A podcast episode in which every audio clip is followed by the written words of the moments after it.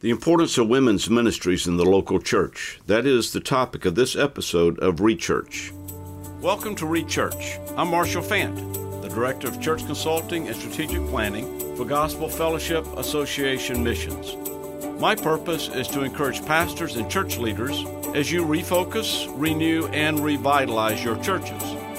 We've established this podcast to offer practical tips and suggestions as you equip disciples to make disciples. This is Marshall Fant with GFA Missions, and this is Rechurch, the bi weekly podcast of really addressing topics, everything to do with the local church, whether to renew, revitalize, refocus. And I think one of the key aspects of any church, especially if they are in the midst of refocusing and really trying to please God, is the women's ministries.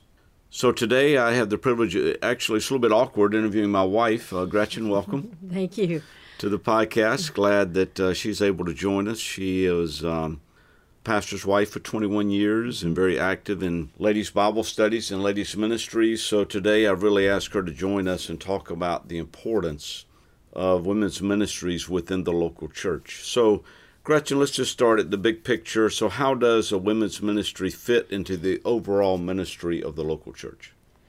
Well, I think that wherever there are women, there should be women's ministry, but I don't think we need to necessarily think in terms of programs. We go directly to that idea that we have to have some kind of nice program or conference or something like that. Um, women's ministry needs to fit under the overall philosophy of the church. Women's ministry needs to have the same goals, the same philosophy, be going in the same direction. It it cannot be something that's separate from the church. It can't be the women just doing their own thing. It has to be in submission to the goals and the and the philosophy of the church.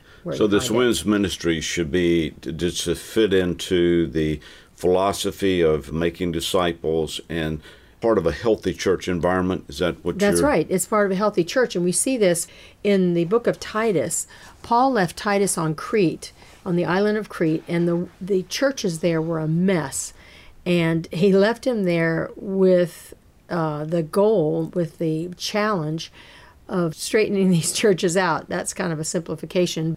So he gives he gives him instructions on what to do, and he gives instructions to Timothy directly about the men, and then he gives instructions about the women in verses three through five of chapter two and he talks about the role that women need to play in the church. Women are essential to a healthy, vibrant church, and Paul knew that. And women need to help other women. That's women's ministry. So that's why we need to do it. It's a biblical model here. So the the scriptural mandate for women to help women, do you take that as a mandate or a suggestion? Oh, it's a mandate, absolutely, and that's why it's so important. Uh, because we're commanded to do it. And then, of course, we have all of the other one another's of Scripture. I think there are close to 60 one another's in the New Testament, and some of them are repeats. But we need to minister to one another, and women are the best ones to minister to other women. But there are other reasons that women's women's ministry yeah, is important. So, what are some of those? Okay. I think probably one of the main things is that as women, we need to minister to our brothers in Christ by ministering to other women and not leaving that ministry to the men. So, what you're saying is, as um, let's just take pastors, okay, is they are ministering to families. Sometimes a woman may need to meet uh, to talk about some things going on in the family. So, give me a practical way where uh, an, an, active, healthy women's ministry can take that role off of the pastor. There are many ways that a pastor can help his congregation, and women included. So, I'm not saying that a pastor cannot help mm-hmm. women. Obviously, that's not the case. But when it comes to ongoing help relationships, we could call them counseling relationships I don't believe it's healthy for a pastor to be meeting with another woman, uh, a woman other than his wife, on a regular basis, unless the pastor's wife is with them and the pastor's wife is actually learning how to do it herself. I think that's the the role of the women to do that. I think for the sake of our families, for the sake of the men, that women need to rise up and realize that we need to know our Bibles. We need to know how the Bible applies to us in daily life. And when we have struggles, we need to be convinced that the Bible has the answers. And if it does have the answers, how does the Bible apply to uh, to our struggles and our issues of life?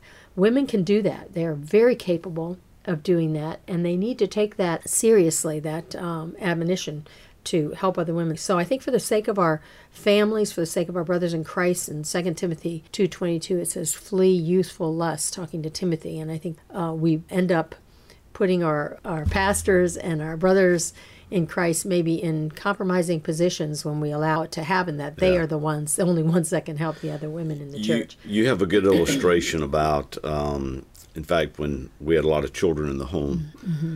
and we hardly had time to talk with each other. Mm-hmm. So, give your illustration of why it's important uh, that that I don't meet with other women on a regular basis. I remember when we were first starting the ministry, when you were also when you were in, in seminary, we had very little time to talk. We had maybe 15 minutes a day that we would set aside, and then the rest of it was just filled with stuff, you know, just life and ministry, and it was it was hard, but we we made it work. But I can't imagine how I would have felt if you had come home one day and said, "Oh, I had a great counseling session with Mrs. So and So, and we had we spent an hour talking about her struggles and her life and her goals and all these things." I don't think I would have really appreciated that too much, particularly if you had made an appointment with her to meet with her, like say an hour every week. Um, I'm not sure that would have gone no. over real well. That could uh, set a trap in many ways, right? Yes, absolutely. All right. So as we as we talk about this, what is an effective way that women can be trained to help other women? All right. So we understand this is the biblical model. We understand it's a sign of a healthy church. We understand it's a, it is the outflow of a disciple making church. And so, what are some practical ways women can get training in this, or how do you see women training other women? Just talk about that just a few minutes. That's actually another reason, another important reason that women should take seriously helping other women, in that it is essential really for our own growth. I think that most of us have plenty of biblical knowledge. We know what the Bible says pretty much. Uh, we have a lot of knowledge and we just don't use it enough. And I think it gets to the point that if we're going to continue to grow, we need to reach out and help other women uh, because we we are faced with uh, situations that we never thought about. We're faced in, with the fact that we don't know the answers. We go to the scriptures and we learn and we and we go back and, and help one another and, and pass on the comfort that perhaps we have gotten from God from our own problems. Um, God comforts us, we comfort other people. So uh, there are times though that women do need help in training and I think the training a lot of times kind of keeps us out of trouble when we're trying to help other people and helps us not to fall into uh, the wrong teaching on this. But first of all, I think when a church is ready, has some women that are ready to help each other, uh, I think when the women really are convinced that they are to do this, they need to go to the leadership and they need to present what they're thinking and make sure that the leadership is on board. And I think they need to think in terms, not in- again, not in terms of programs, but in terms of spiritual growth. How can we, as women, grow and then help others grow? And as they do that, there are lots of great resources out there. Uh, Jim Berg has great books. He's got the Quieting a Noisy Soul is wonderful. So there's several common problems that I think uh, ladies face, just Right. like men. I mean, there's several Right. common things, and one of those may be anxiety or or fear. Right. And Quieting a Noisy Soul, and that's a very long DVD series, right? Mm-hmm. That's But right. won't you explain, like, uh, once a couple ladies that you work with um, became familiar with this material, then how they turned around and ministered to others? Explain to our, our audience how that happened. we had a woman who was were really two women that were really helped by that program and they ended up having bible studies in their homes where they were inviting their neighbors and really helping their neighbors We had it on a Wednesday night where a girl, she was meeting separately with some other women who were struggling. Uh, so that that's a really helpful program, but also just for spiritual growth, Changed into His Image is a great book as well. And then there are other resources. CCEF uh, has great resources for change, for growth and change. Uh, they even have a journal, the Journal of Biblical Counseling, that comes out. That's a little bit technical, but it's very helpful. ABC, which is uh, ChristianCounseling.com, they have some great resources. You can actually join there and get a lot of a lot more than just going online and and looking at it.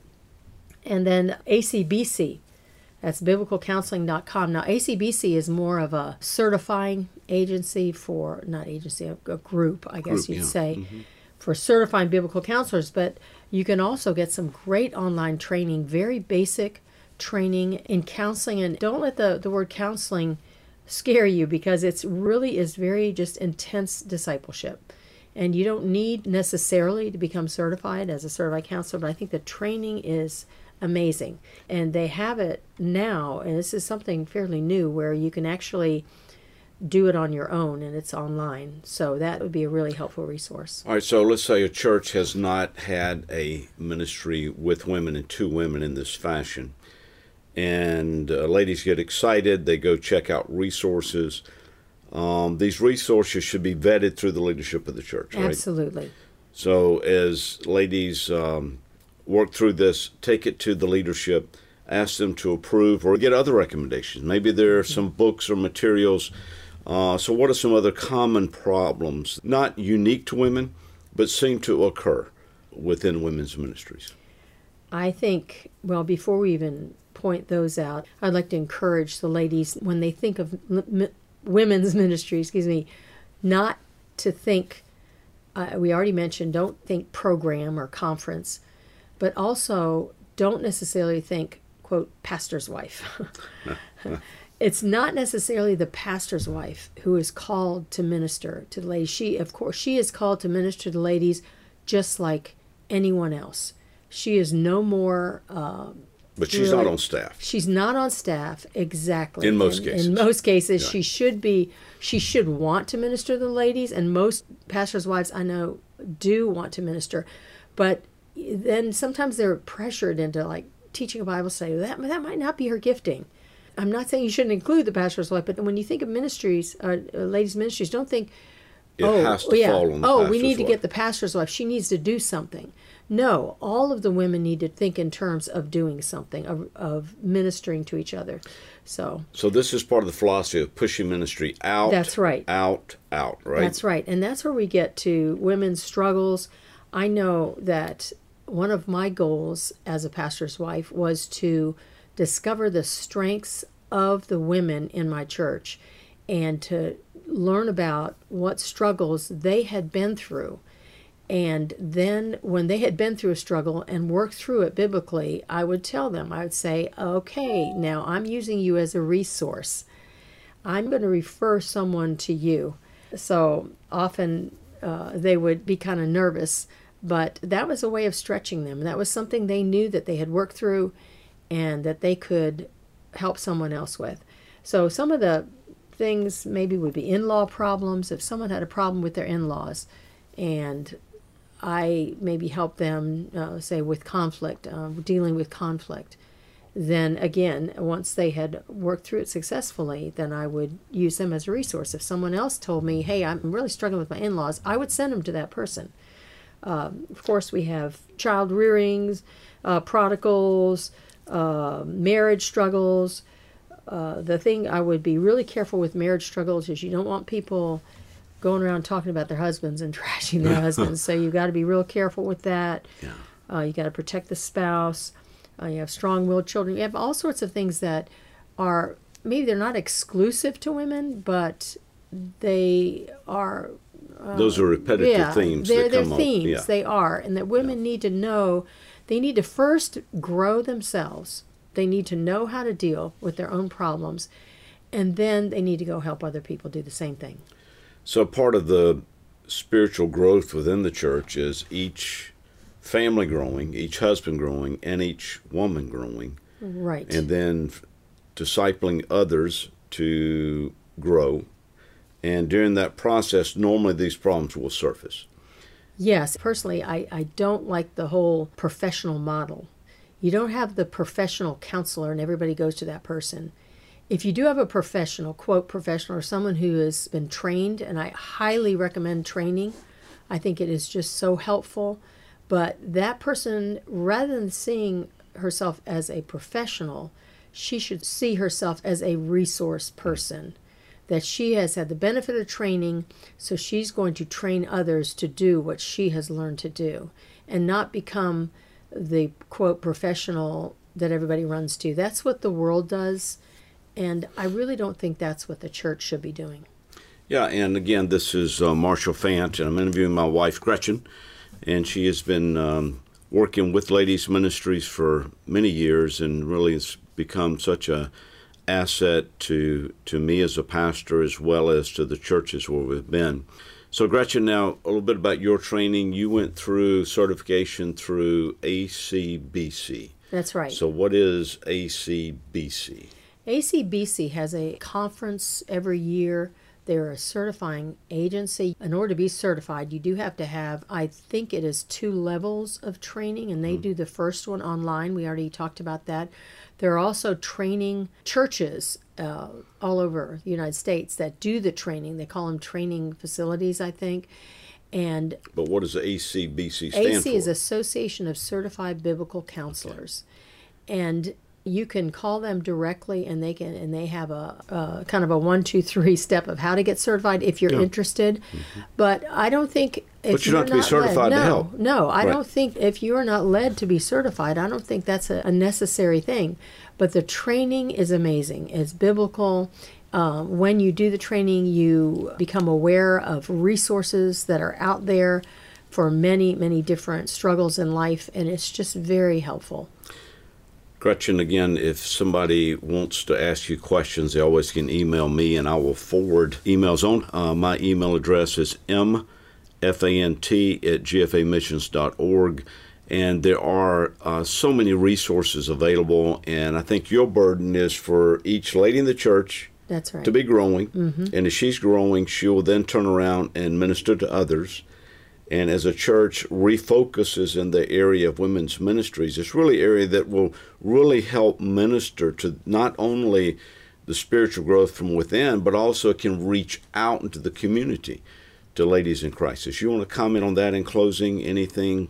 I think it goes back to Titus that uh, the theme of Titus, and I believe it's in Titus 3:8, is that sound teaching produces godly living basically, if you wanted to sum it up. And I think that that's what biblical counseling is all about. And again, that doesn't mean you have to have a piece of paper that says you're certified, but that does mean that women as well as men need to know the scriptures, need to be convinced that every problem in life goes back to something that God has said. It goes back to our belief system. But we, we need to know how to use God's word to minister to people and to answer questions about the issues of life. Because God's word makes it very plain. Not only is it inspired and inerrant, but it's also sufficient. There's sufficient. a great theme of the sufficiency of Scripture to meet all our needs for life and godliness, is the way Peter puts it. Right. And through that resource, and women becoming confident that number one, they have a, an important role in the church to work with the leadership within the church mm-hmm. and then turn around and reproduce their lives in other people. That's right. So again, they, mm-hmm, that's right. They have an important role. They have an essential role. An essential I would say. Role. And so, as we do that, I think that's definitely the mark of a healthy church. Exactly. So, to our listeners, if you need to refocus or revitalize your ladies' ministry, uh, I know this podcast should be some help to you. And of course, this is just kind of the introduction. There's so many details, levels of that. So be sure and uh, feel free to contact us. Again, my email address is mfant at gfamissions.org. I want to thank GFA for sponsoring this podcast. Gretchen, thanks for being with us. Thank you. I want to thank uh, Sarah Hartwick at our home office for the great support she offers in editing all these podcasts and putting them out. So, again, thanks for joining us. Look forward to you join us on our next session. You're listening to Rechurch, a podcast of Gospel Fellowship Association Missions. If you would like more information about our ministry or how we may assist you and your church, visit us at gfamissions.org/consulting.